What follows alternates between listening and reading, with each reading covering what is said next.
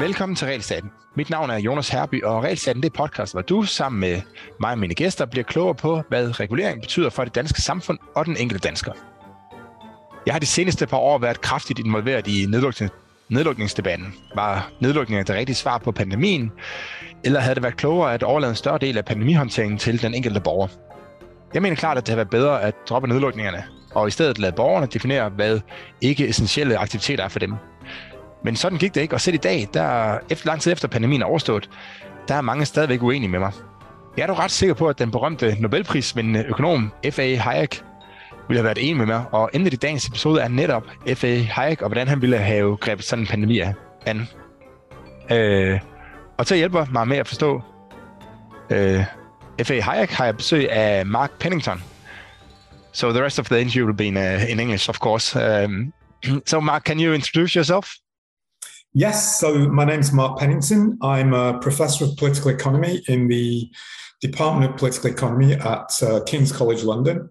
So that department is quite an interesting place to work because it's a genuinely what I would call interdisciplinary department. So we have economists, political scientists, um, political philosophers who look at the interaction between those different fields and what they might imply for the way we understand particular policy problems. I also run a research center called the Center for the Study of Governance and Society. And at the moment, we're working on a, a major project on the political economy of knowledge and ignorance. So, how problems of knowledge and ignorance apply in multiple different policy areas is, is what we're looking at in that in that particular project. Can, can you uh, elaborate a little on that? Uh...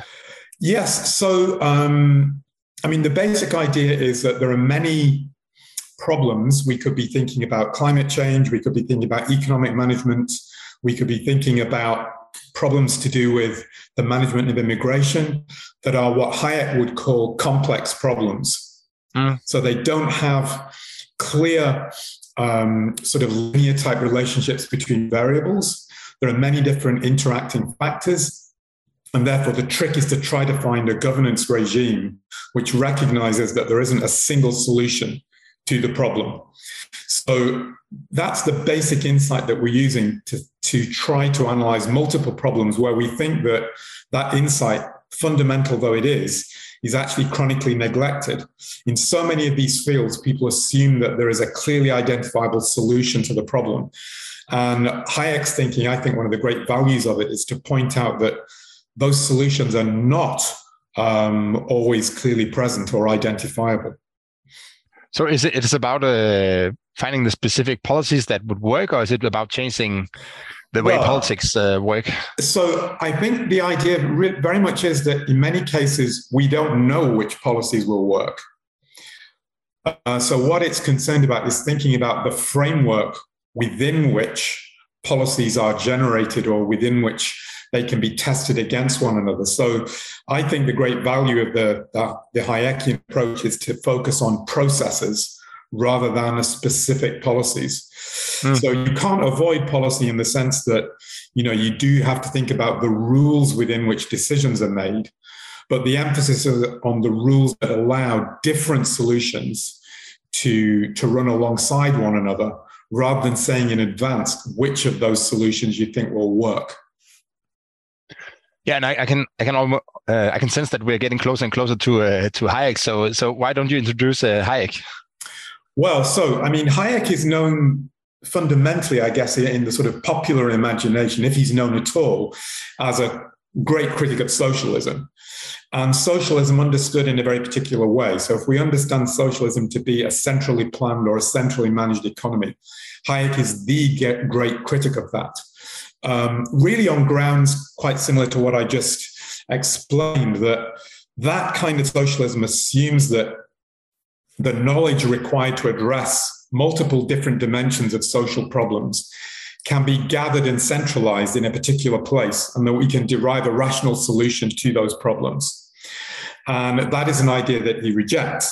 And he rejects it very much on the grounds that it misunderstands the character of human societies, that societies beyond the very simplest um, of societies that you might find in um, ancient tribal type setups are what he calls complex phenomena.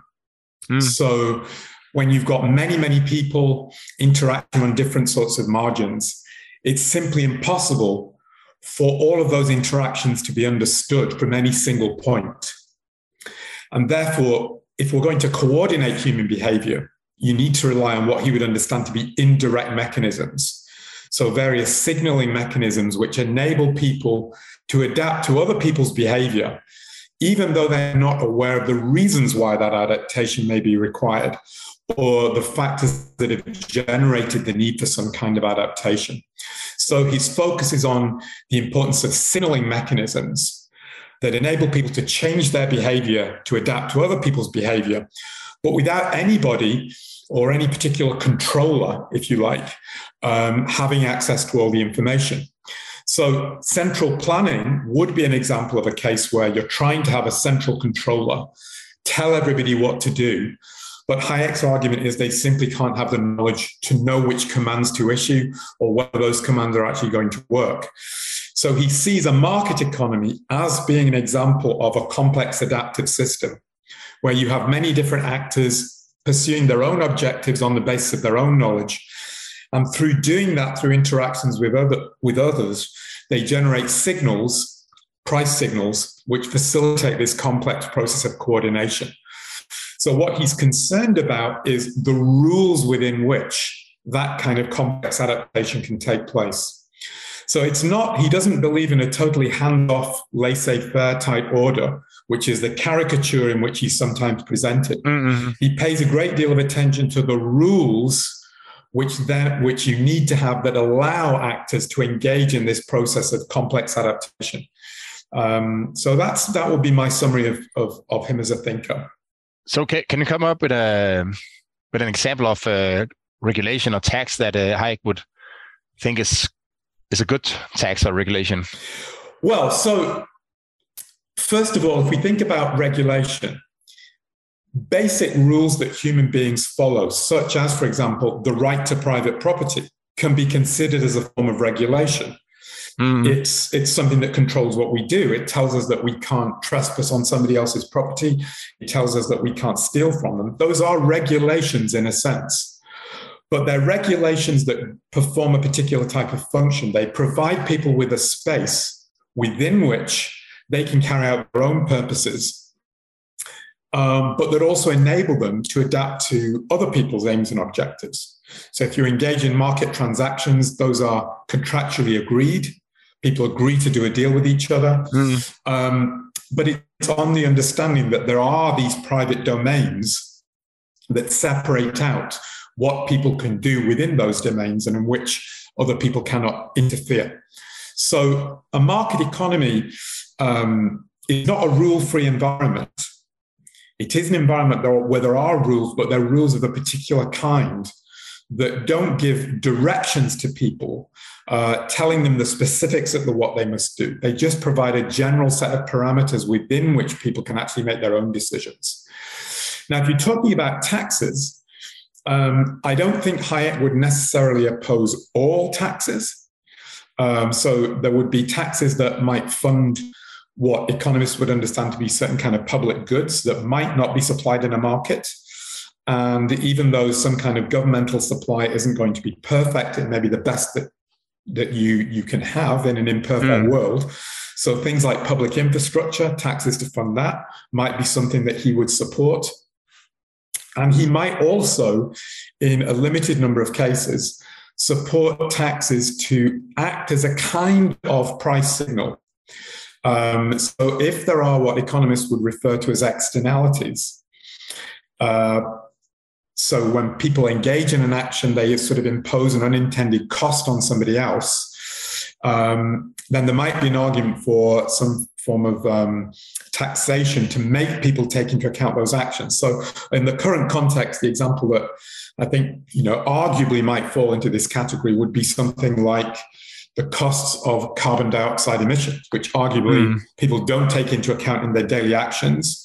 They do impose potentially a cost on on both people today and in the future. Therefore, you might argue for something like a carbon tax which is a signal to people that they need to change their behavior, but it doesn't tell them precisely what they should do in order to change that behavior.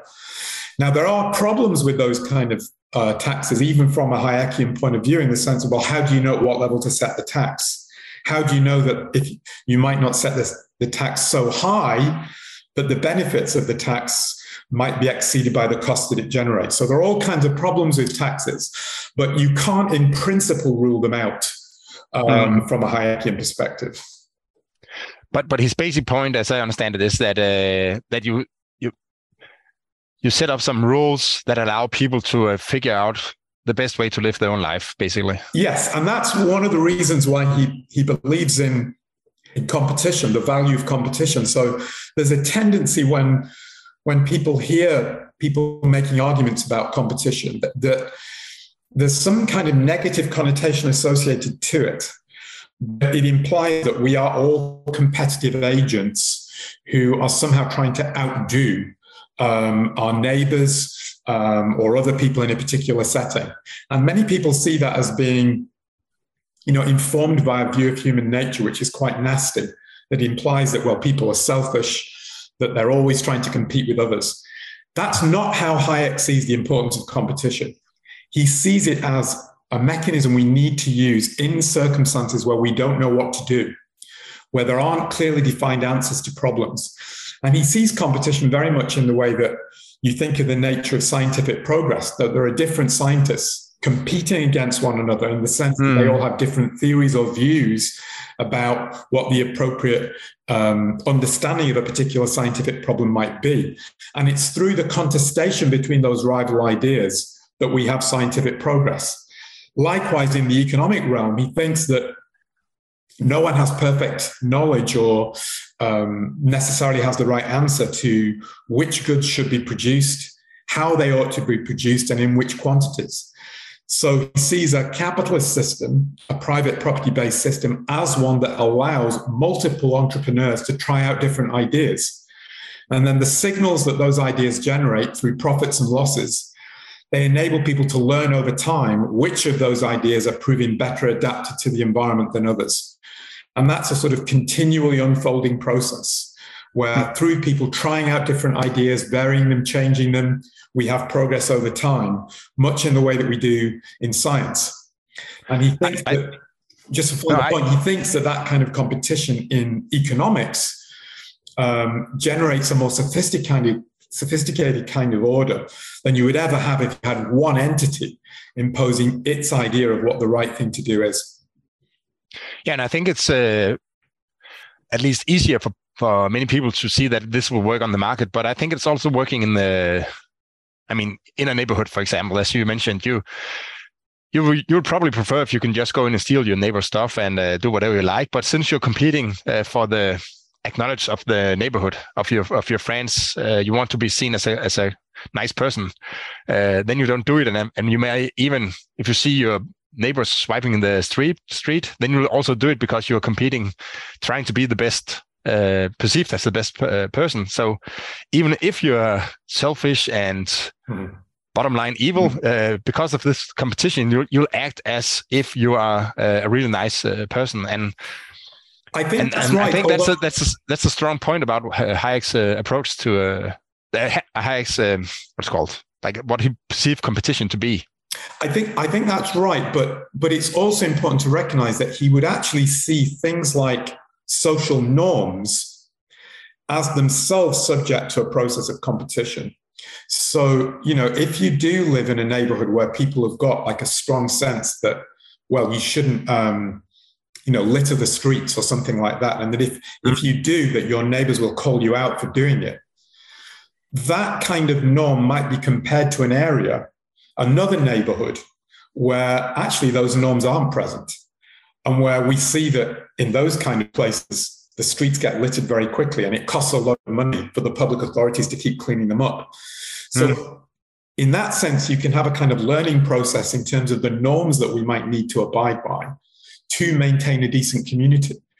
So competition isn't something that just happens in a market. It's actually something that happens in multiple forms of multiple aspects of our lives that we often aren't aware of. Um, and so, he would so, even argue that even basic rules that of our morality that we take for granted, like you know the fact that we resolve disputes by going to court rather than by fighting, they kind of evolve through a kind of competitive process where maybe societies that resolve disputes through courts are more likely to be prosperous and stable than those mm. that resolve disputes by actually fighting. Um, yeah. So if you have so if you have two societies where one society you don't litter the street and the other society you do, people will look at the non-littering society and and uh, see that that's a better society and yeah. maybe move there or uh, yeah. at least try to or at least they create the same rules the, in, in their own that's society. That's the basic idea. I mean, obviously there aren't always agreements on which things you should copy. So some people might actually not mind untidiness, if you like. Yeah. yeah. Um, but the point is, it's by observing those differences that emerge through competition that people can learn about other possibilities um, that that's what he sees as being like a really important aspect of competition that it's through difference through people doing things differently that we can often um, learn more about the different possibilities there might be for organizing the way we run our lives. Okay so so let's move on to the to the pandemic to the yeah. covid-19 pandemic. So what would uh, what would Hayek's view be on the be on a pandemic like the covid-19 well, I think the first thing to say is we don't know directly what Hayek would have said because um, in none of his writings he talk about pandemics. Um, he does talk about, you know, certain areas where public policy responses are justified, and I've mentioned previously that there could be certain kind of public good style problems, or what economists mm. would understand as public good style problems, where you may need some form of government action to address the issue. So, yeah, I think cases, in these times, the military would be a, a good yeah, example. So, the right? military might be one, but also something like an infectious disease could be a case where you might want some form of government government action because. Mm you may have situations where if there are some people who are you know not taking actions to protect themselves from the virus um, they could impose costs on other people. They could increase the risk for other people. So he wouldn't rule out government action to address something like a pandemic. I think what his approach would be recognizing though is that something like a pandemic is an example of what he would understand to be a complex phenomenon so, by that, I think we can think about complexity in two ways. First of all, the pandemic itself, how a virus unfolds, how it responds in, in the context of local conditions, um, differences in geography, differences in weather, um, differences in the kind of people um, that are exposed to it, the age groups of people. All of these factors are going to be complex factors mm. that interact in ways that it's not necessarily easy for a scientist to predict. So a scientist can have a general understanding of the kind of mechanism through which something like the coronavirus spreads, but they're not necessarily going to be able to have access to the details of precisely how it will pan out in particular settings. So that's going to be an issue with any kind of um, phenomena like a pandemic, um, much in the way that weather forecasters can understand general principles of meteorology to understand the differences in seasons, but we're not mm. necessarily going to be able to understand precisely how the weather in any particular season is going to unfold because there's going to be so many complex factors that, that mix that up. So that's one level of complexity. But the other level of complexity is that something like a virus is going to be interacting with human beings and human societies that are themselves complex entities. So different cultures um, may respond to something like a pandemic in different ways. You know, mm. we need to take into account um, whether people are likely to follow rules like social distancing, um, how people's expectations may be changed by uh, the knowledge that something like a vaccine might be on the horizon at some point in time. So, all of these factors are factors that are going to influence the way people behave in response to the knowledge of the pandemic that someone who's trying to control the overall response isn't necessarily going to have access to. Mm. So even if you know in principle uh, the kind of dynamics that could affect how a virus spreads, you're not going to know enough about the specifics necessarily to know precisely what the right response should be in any given situation. Yes, I, I usually use uh, the example where I say that if you, if you if you sit outside uh, and uh, and uh, what is called practice mindfulness, so you don't say anything, uh, and you sit uh, 15 feet, feet apart, then there's no need for regulation because you, I mean, there's no risk that you're going to be infected. But if you're if you're inside in a small room uh, and singing, then there's a high risk of getting infected, and then you need, yeah, well, maybe not a regulation, but at least, yeah, at least there's a high risk. So so the the the regulation needed for those two different situations is uh, is very different uh, and and therefore very uh, difficult to set from a central planning perspective. I think that's right. I mean, the example I think I, I would use from the pandemic specifically was the issue of whether or not you should isolate um, elderly people. Um, when the virus um, first came on the scene, it was known, it seemed, that the elderly were disproportionately likely to be affected. But it wasn't necessarily known whether it was possible to devise a policy mechanism that could actually protect elderly people while allowing younger people to carry on with their lives. Mm. I think that was an area where actually people just didn't know what was possible.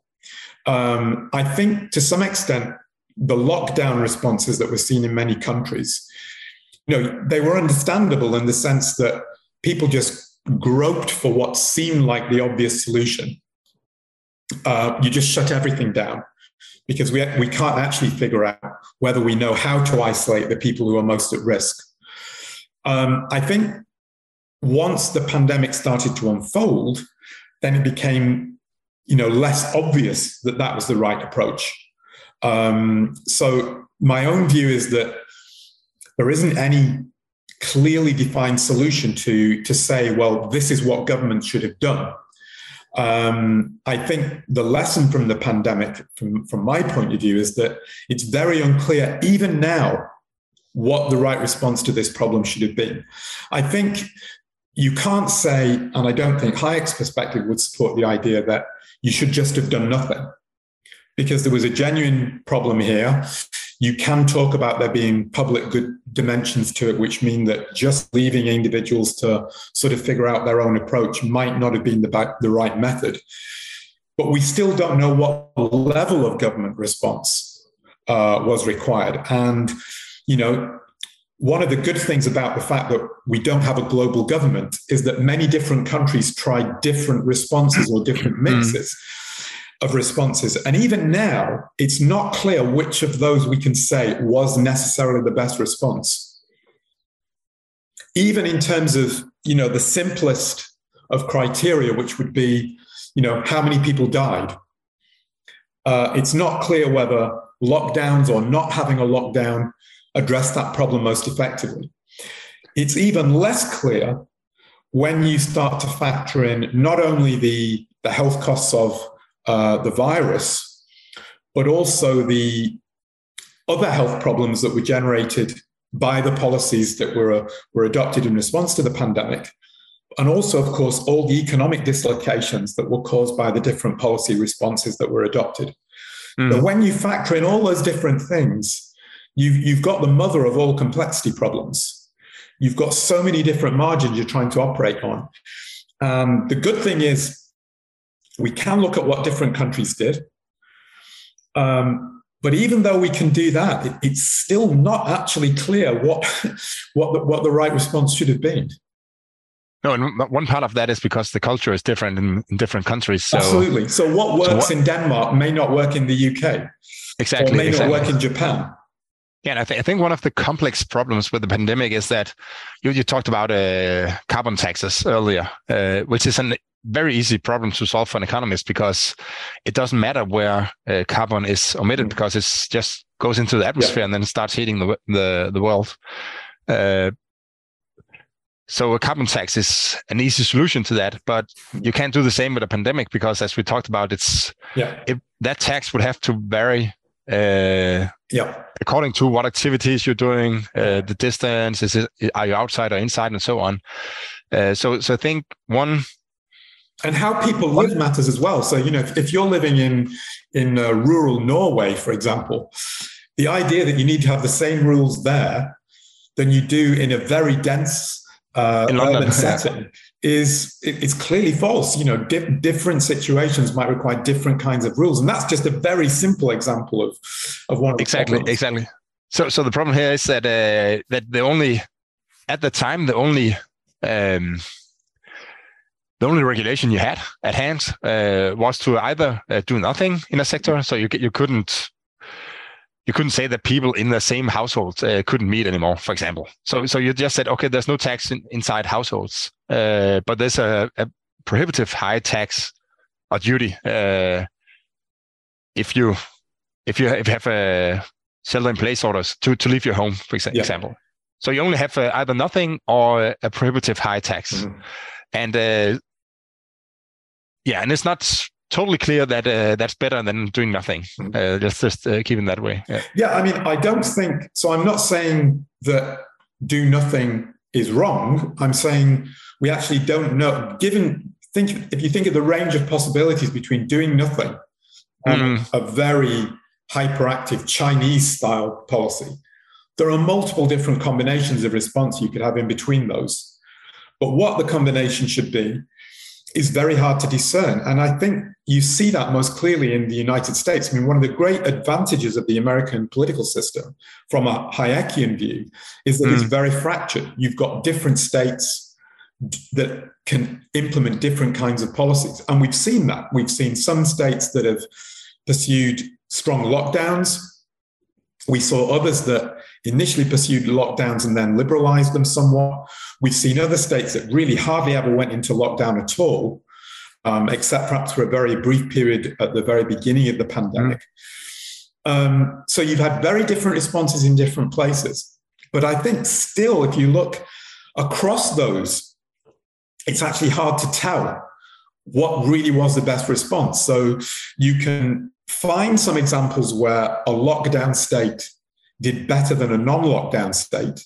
But you can equally find examples of an yeah, non-lockdown state that did better than a, than a lockdown state. So it really isn't clear what what what the right response should have been, and and that's before you factor in all the economic um, sort of combobulations that, that that followed from the different measures as well. Du lytter til Realstaten. And we already touched on this, but this is a this is this is probably something that Hayek would think was a really good thing. Uh, that you have all kinds of countries uh, responding in different ways, and now you have time to learn before the next pandemic uh, to analyze data and see mm. why was it that Denmark. I mean, we, we had a we had a fair international scene uh, in comparison comparison to other countries. We had a fairly lenient uh, lockdown in Denmark. I mean, we had no shelter-in-place orders, for example, and our schools were only uh, closed for a limited uh, time period. Uh, but still, Denmark is among the countries that did the best. Yeah. So, so there must be something else going on, at, at least uh, on top of that. Uh, and maybe it was communication. Who knows? Um, culture. Who knows? But but now is the time to find out and uh, and, I think and see if we I can think, learn.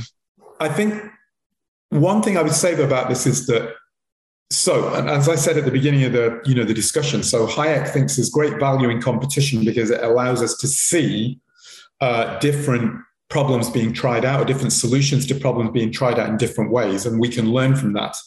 So you don't have comparative data unless you have competition. That's one of his central points. You know, mm-hmm. if, if imagine if we'd had a global government and there'd been just one approach to the pandemic globally Mm. How would we have known what the possibilities might have generated, what they would have been from some alternative response? Um, if you if you have monopoly in that sense, you don't have contestation. Um, so he would certainly support the idea of there being fragmentation. But I think it's also important to recognize that something like a pandemic is such a complex problem.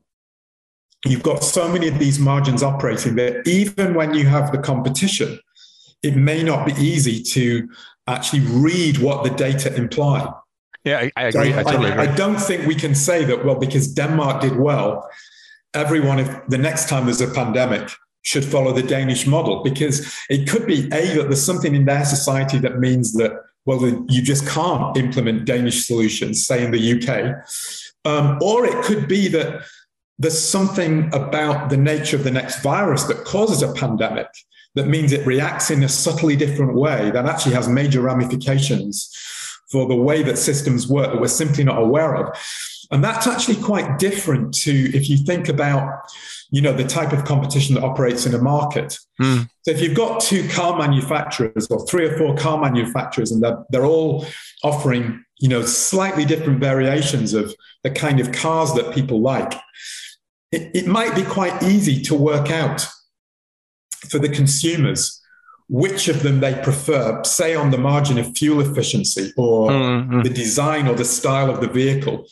So you've got quite clear feedback signals there that can communicate, well, you know, people prefer brand X and therefore brand X is making higher profits. Therefore, we should imitate that model. Something like learning which solution to the pandemic uh, or to a future pandemic might be appropriate, I think is much harder. Mm. So you still need competition because without it, you can't see the different possibilities. But actually trying to learn which of those possibilities is the one that you should follow in, in the future, I think is, is, is still not easy at all. So, so what is, uh, how, how does Hayek handle this? Because it's the same with, with a fire regulation, for instance.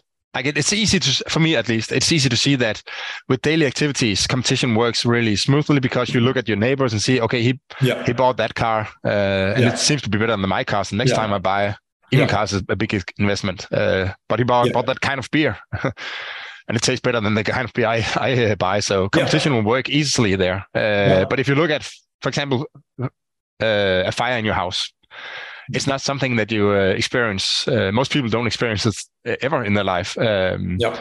And in that case, it's hard to learn how your house should be built to uh, to sustain a fire uh, and to make it easy to escape uh, if there's a fire and so on. So, so how does how does Hayek handle this? I think I think that's right. Um, I think the issue is it depends on the time horizon within which learning takes place. So, one of the great things about many consumer markets is you can learn quite quickly, mm. you hmm. know, by trying different products um, or looking at what your neighbors are buying or looking what other people are doing. And that can facilitate learning quite rapidly. But there are other areas where you might be taking risks that actually unfold over a much longer time period. Mm. So that by the time you actually discover whether or not the decision is the right one or not. It's actually almost too late to do anything. Um, now, I think. And there's also just one, one comment. There's yeah. also a, a, cost dimension. So if you buy a, a vacuum cleaner, yeah, and uh, it turns out that after f- five years it didn't last as long as uh, other models, yeah. then I mean the cost is so small, uh, so it doesn't really affect your life. Uh, Absolutely. But if your house if your house burns, then it's uh, something different. Yeah. So those are longer term problems. Now, I think the Hayekian argument there is going to be these are situations where learning is more difficult because of the nature of the problem. However, that doesn't mean that you abandon competition because the alternative which is that there's a monolithic approach to risk, whether it's for regulation of fire mm. uh, or other kinds of regulation. Um, if you have a monolithic approach, you eliminate any other possibilities. So, okay, learning is going to be difficult when something occurs over a long time horizon.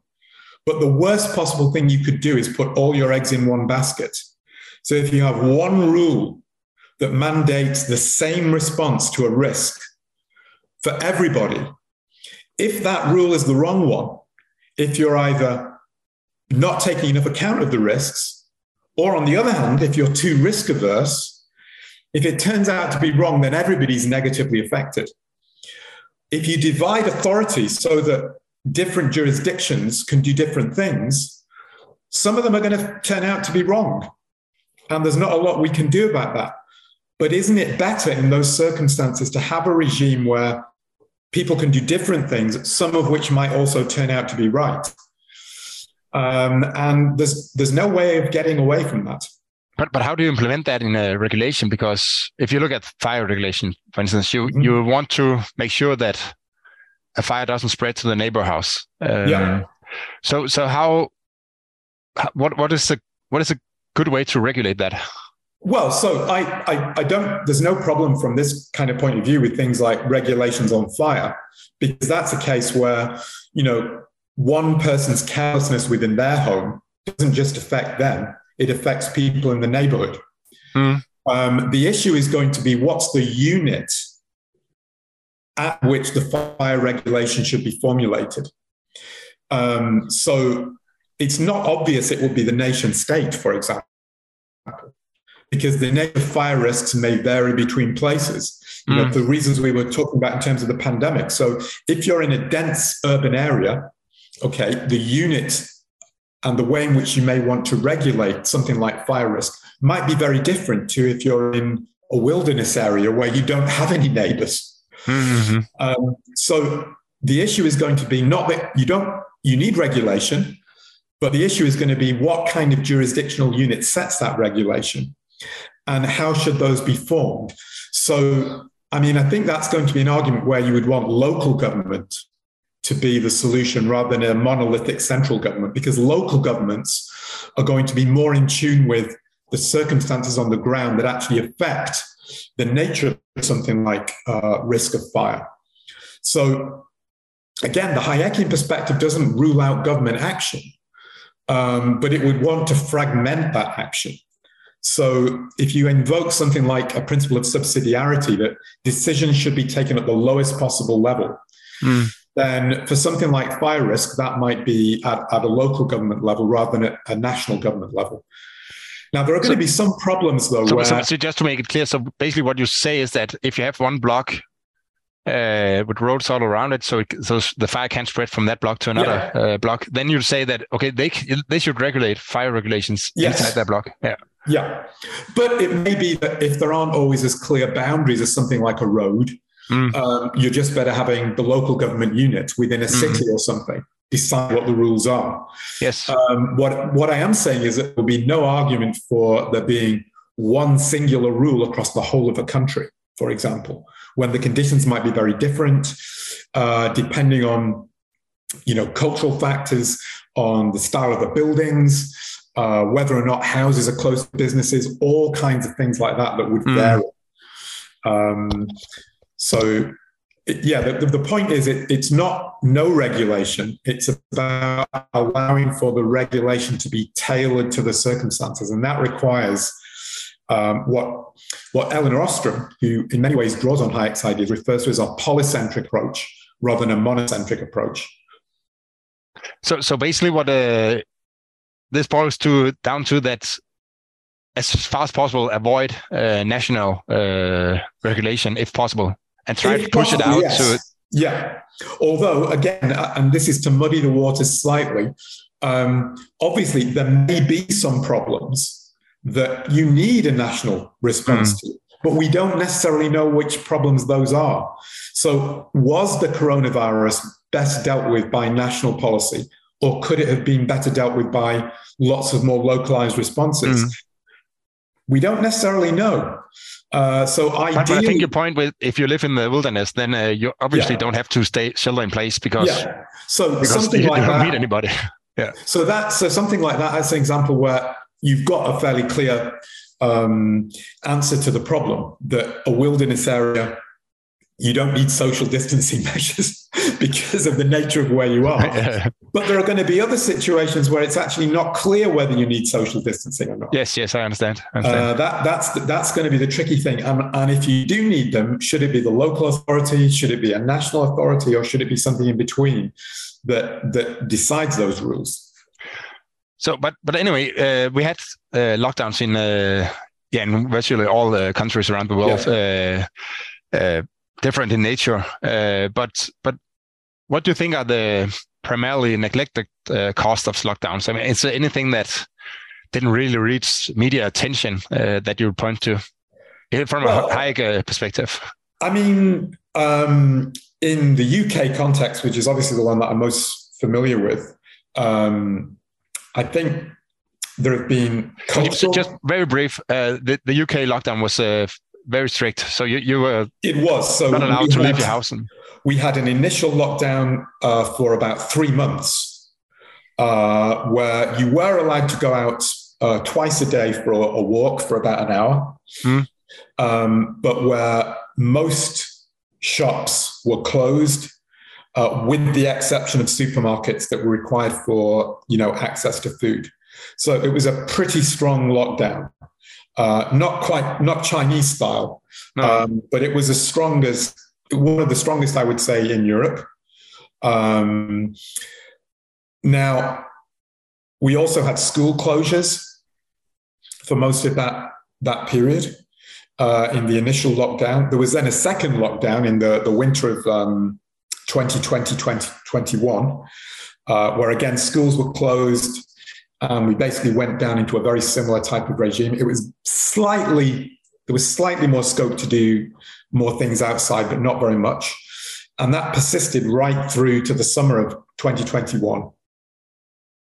So in terms of, you know, what were the costs that were not potentially not considered, um, I think arguably the most important one um, is the as a kind of cultural cost. Um, so because the lockdown was so uh, severe, the government introduced quite understandably and probably quite rightly, given the, the policy that it was pursuing, uh, what was called a furlough scheme that basically paid businesses to keep on their employees, even though the businesses were no longer actually sustainable. Hmm. Um, so people were paid basically not to go to work. Now, I don't think that policy was wrong in the sense of given that you've closed down the economy, given that you've closed down businesses, you've somehow got to compensate people for that. Mm. But there's been a huge cultural effect of that, which is that many people in the UK now seem to believe that whenever there's a big problem, the government is just, just there to hand out huge amounts of money to people to, to keep them in the way the ways to which they've been accustomed. And that's one of the reasons why we've got a massive debt problem in this country at the moment. And it's also one of the reasons why it's proving very hard for the government to actually tackle it because people's expectations about what government should do have been pretty radically transformed by, by the pandemic, I would say. So that's one cost that people I, I think actually don't talk about even now, but it, it's to me one that's important. Mm. And, and that's very different to uh, what's called like to when you lock down, that's it's uh, yeah, difficult to foresee that this is going to uh, yeah. to change the culture. Yeah, you're no, right. Nobody nobody recognized that, but I think it's had huge effect. It's also had effect um, if you still go into um, city centres, certainly this central London, even though we've not had a lockdown now for uh, over a year, in effect, we did have a mini one at, at Christmas time when the Omicron outbreak took place. Mm. But effectively, we've not had we've not been in, in lockdown for a year. But still, central London has not recovered from it because there are so many people who are still working on Zoom. And that's meant there are scores of businesses, especially things like coffee shops, eateries, that kind of thing, that have uh, have closed. Um, and obviously, those are cost to those people in terms of how will they be reallocated. You've also got huge amounts of office space that are, are now not being used because people are still working on uh, online rather than actually going into the office. These are big sort of cultural changes in the way that work takes place that have mm. happened. But isn't that a good thing? Uh, I, I, think it's neither good nor bad in the sense that you know um, things always do change, and businesses have got to adapt to those things. Um, but I think when you've had a change brought about by this very dramatic policy, it's not sort of happened incrementally. It's happened almost overnight mm. because of the scale of the policy response. then the adaptation is all obviously going to be much, much more challenging for people. You know, if you're in your daily business life or, or work life, constantly having to adapt as you do to small changes, those are things that, hey, that's life. You just got to get on with it. But when you have these massive changes that are introduced by very specific policy decisions, then you know people start asking questions about well you know is it reasonable for me to have lost my business because of a decision that the government made in this way um, and I think that's very challenging. Mm. If you talk about other costs, um, but, but, just uh, to uh, dive a little yeah. into that, if you if you assume that, let's assume that the lockdowns were uh, a good policy. I don't believe mm-hmm. that, but let's just assume that. Uh, then, and then you have the, did you call it furlong? The fur- furlough scheme. Furlough. Oh, okay. Uh, then I think the one cost of that would be that you uh, you don't allow the market to adapt yes, to these absolutely. new circumstances. Uh, that's right. That's right. So, um, I mean, that's. I, mean, I know. I know. Of course, it's a real. It's a. It's a huge cost for the persons who yeah. who own a business. Uh, that's all of a sudden there's no no uh, demand right. for that business. Uh, but but if you look at the, the, the society as a whole, then yeah, then we you, you actually want that. Yeah, yes. We have to accept that the lockdowns happened. And if that's changed people's behavior permanently, mm. that's a genuine change. So uh, pretending that businesses are viable now, uh, that maybe were viable in the past, but are not in the current circumstances, uh, really doesn't make any sense. Uh, we don't have the furlough scheme now, but you can make an argument that it lasted for too long a period. And therefore, mm. there hmm. are some businesses that were kept afloat that actually we're never going to survive in the longer term and that you know we're only just now perhaps actually starting to see the consequences of not having allowed those businesses to start that adaptation process earlier. Yeah and maybe, maybe you're just postponing the inevitable. Yeah. Um, but again that's an example of what's a very difficult decision to make because if a government has decided to close down the economy it seems unfair to say to people, well, just get on with it. Mm. Um, but equally, you know, if a decision like that has to be taken and there are genuine costs brought about by that, at some point people will have to adapt. Mm. So the difficulty is deciding when is that point. You know, when do you say to people, okay, this is the new reality. You've just got to adapt to it. Yeah, I, I personally, I think that uh, one of the biggest cost of lockdowns were the uh, very slow reopenings because I mm-hmm. think in the, in the beginning there's a pandemic uh, or there's a huge uh, rise in cases and then people they don't go to bars anymore so they lose yeah. a lot of money in the bars uh, but then um, case numbers come down and people start going to uh, would start going to bars again but mm. but there was a, a, a long lag uh, in the government because yeah because of various reasons uh, so I think it's this in the end of uh, its uh, peak mm. that the, the lockdown simply uh, mm. um, what it called were too long. Um, yeah.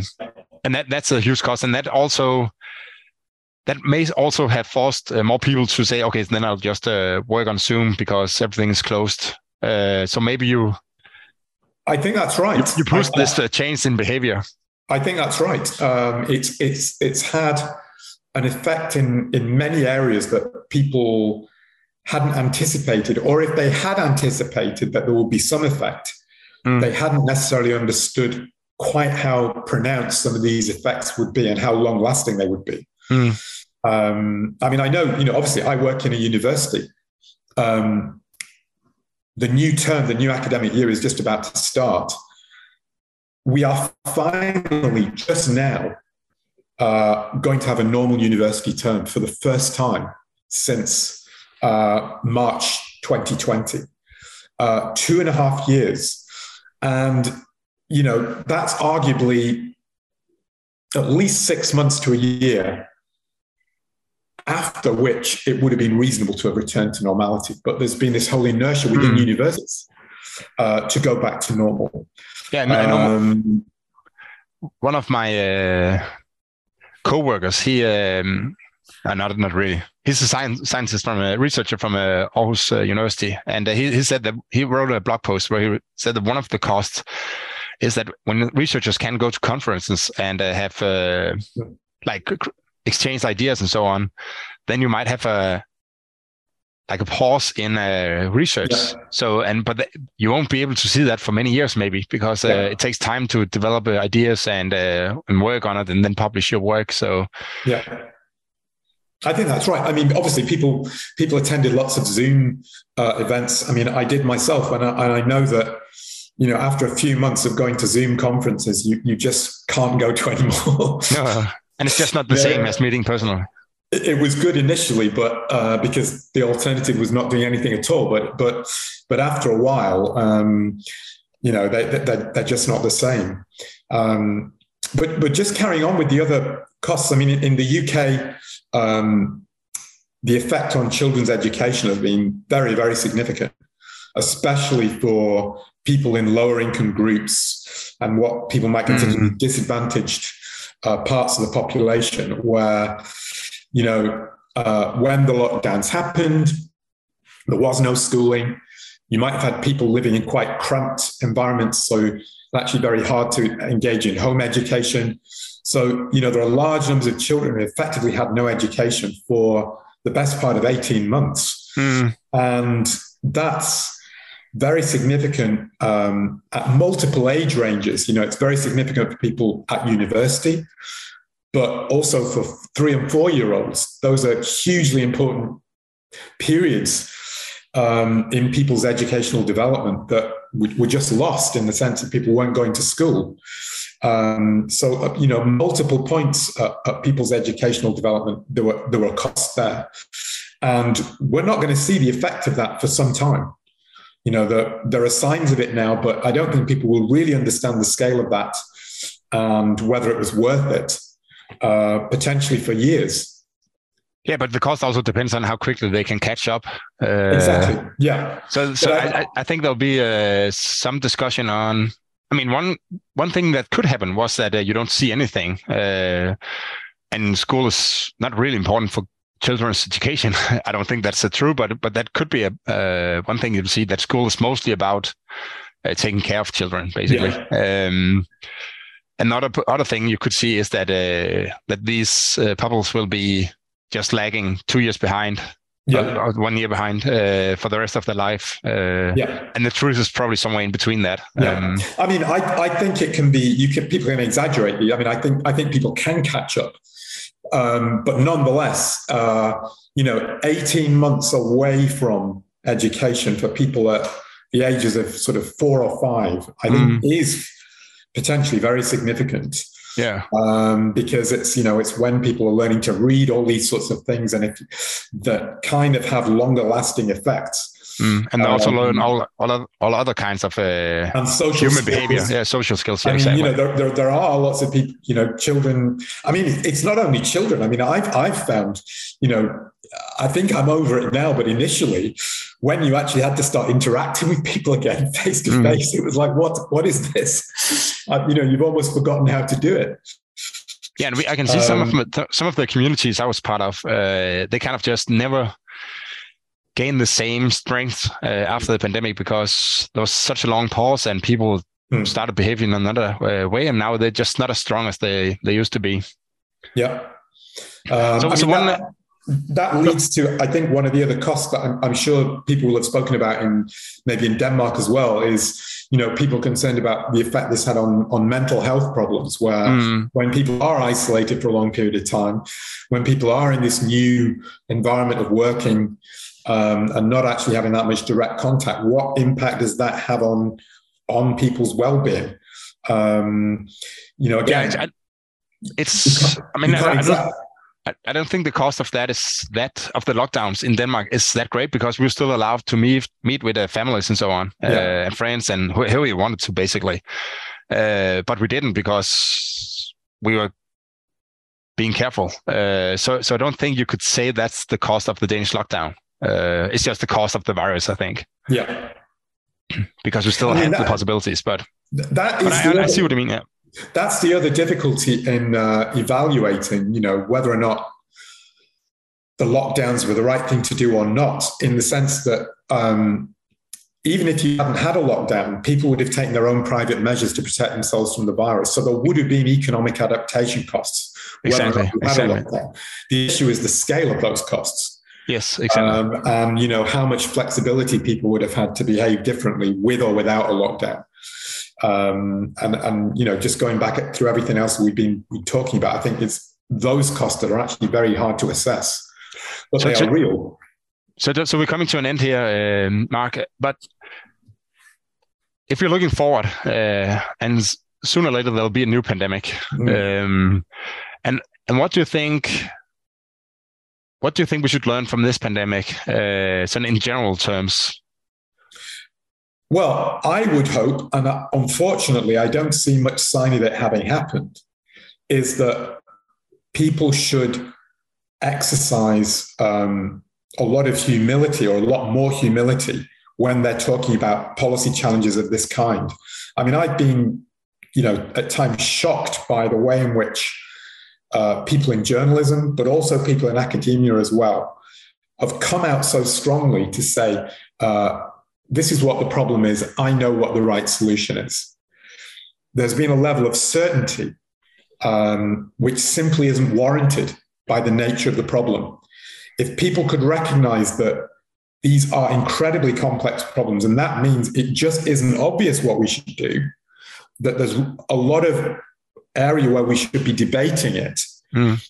That means, you know, having the humility in yourself to recognize that you might not have the right answer.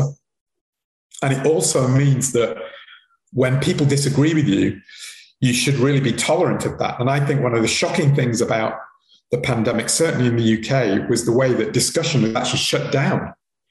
You know, if you didn't support the lockdown, uh, you were some kind of crazy person. Mm. Um, and I know it's not only in the UK where that where that happened. There was an attempt to sort of suppress debate, um, and that's a thoroughly bad thing um, because it means that people have, have not actually got the attitude which is right to deal with these very complex uh, problems going forward. So I think if we learn anything, it, it should be that, you know, we should allow each other some slack and recognize that none of us really may be able to understand what the best thing to do is. Mm. And given that, I think you could, could probably also conclude that uh, you should you should not underestimate the it, the benefits of uh, decentralization. Yes, and so, um, and and the, the argument for decentralization is that we don't know what the right response is. So exactly, no exactly. one should assume the authority to impose a response on, on everybody else. So I think it's I think it's great that we don't have a global government for precisely that reason. yeah, yeah, but I, and I, I, have never thought about that before. But uh, in Denmark, we did like the the law before the pandemic, the pandemic law, whatever it's called, uh, actually was somewhat decentralized but they centralized all that. Uh, and after talking with you, I, am not really convinced that's a good idea. Uh, maybe it is better to to have a decentralized response to the pandemic. Uh, and I'm I'm fairly sure that there's some that there's people in the EU and uh, WHO uh, talking about that the, the benefits of more centralization. Uh, yes, but, but it's it's very important to say maybe, maybe there is some benefits, but there's also a lot of costs. Absolutely. And, and, I, and I think what's really troubling is how by default, we had a decentralized response in the sense that different countries, or in places like America, different states did different things. But again, what to me was shocking was the fact that you had large parts of the commentariat or the media uh, that vilified jurisdictions that went against the pro lockdown position. So, you know, Sweden, which is normally the darling of sort of social democratic commentators, was condemned at times in the most virulent terms as, you know, not following the science or doing yeah, crazy things, even though they've got some of the most respected epidemiologists in the world who devised their policy response. Because it wasn't the same as what we were doing in the UK, somehow it was wrong. Um, and had to be condemned in kind of moralistic terms. And that is very worrying, I think that is a really good point because because if you don't know what's the right what the right answer is, then uh, then it should be more kind of discussion saying that uh, okay, you do like that. Okay, we, we're, we're trying this approach, but yeah. good good luck to everybody yeah. uh, because we don't know what to do. That's not what happened. Certainly in this country, the the public commentary was, you know, there were exceptions. There were some people pointing to Sweden, but as a, as a as an alternative way. But the overwhelming view in much of the media class was, oh, they, these are crazy. You know, what's gone wrong in Sweden? Yeah, there's some terrible thing happening there. Uh, and I think we saw the same in the right response. And we saw the same in the US, I think, from a central, uh, yeah. from the CDC, talking about different yeah. states that this is a good state and this is yeah. a bad state. So North Dakota was vilified. Yeah, um, and Florida was was vilified as well at various points. I think that's a really good uh, way to enter this uh, this uh, this talk. Uh, thank you very much, Mark, for your participation here in Realstaten. Og til jer, der sidder og lytter med, så som altid, kontakt mig på sociale medier eller på mail herbysnabla.cepos.dk, hvis øh, vi har input eller ønsker til podcasten. Tak for i dag.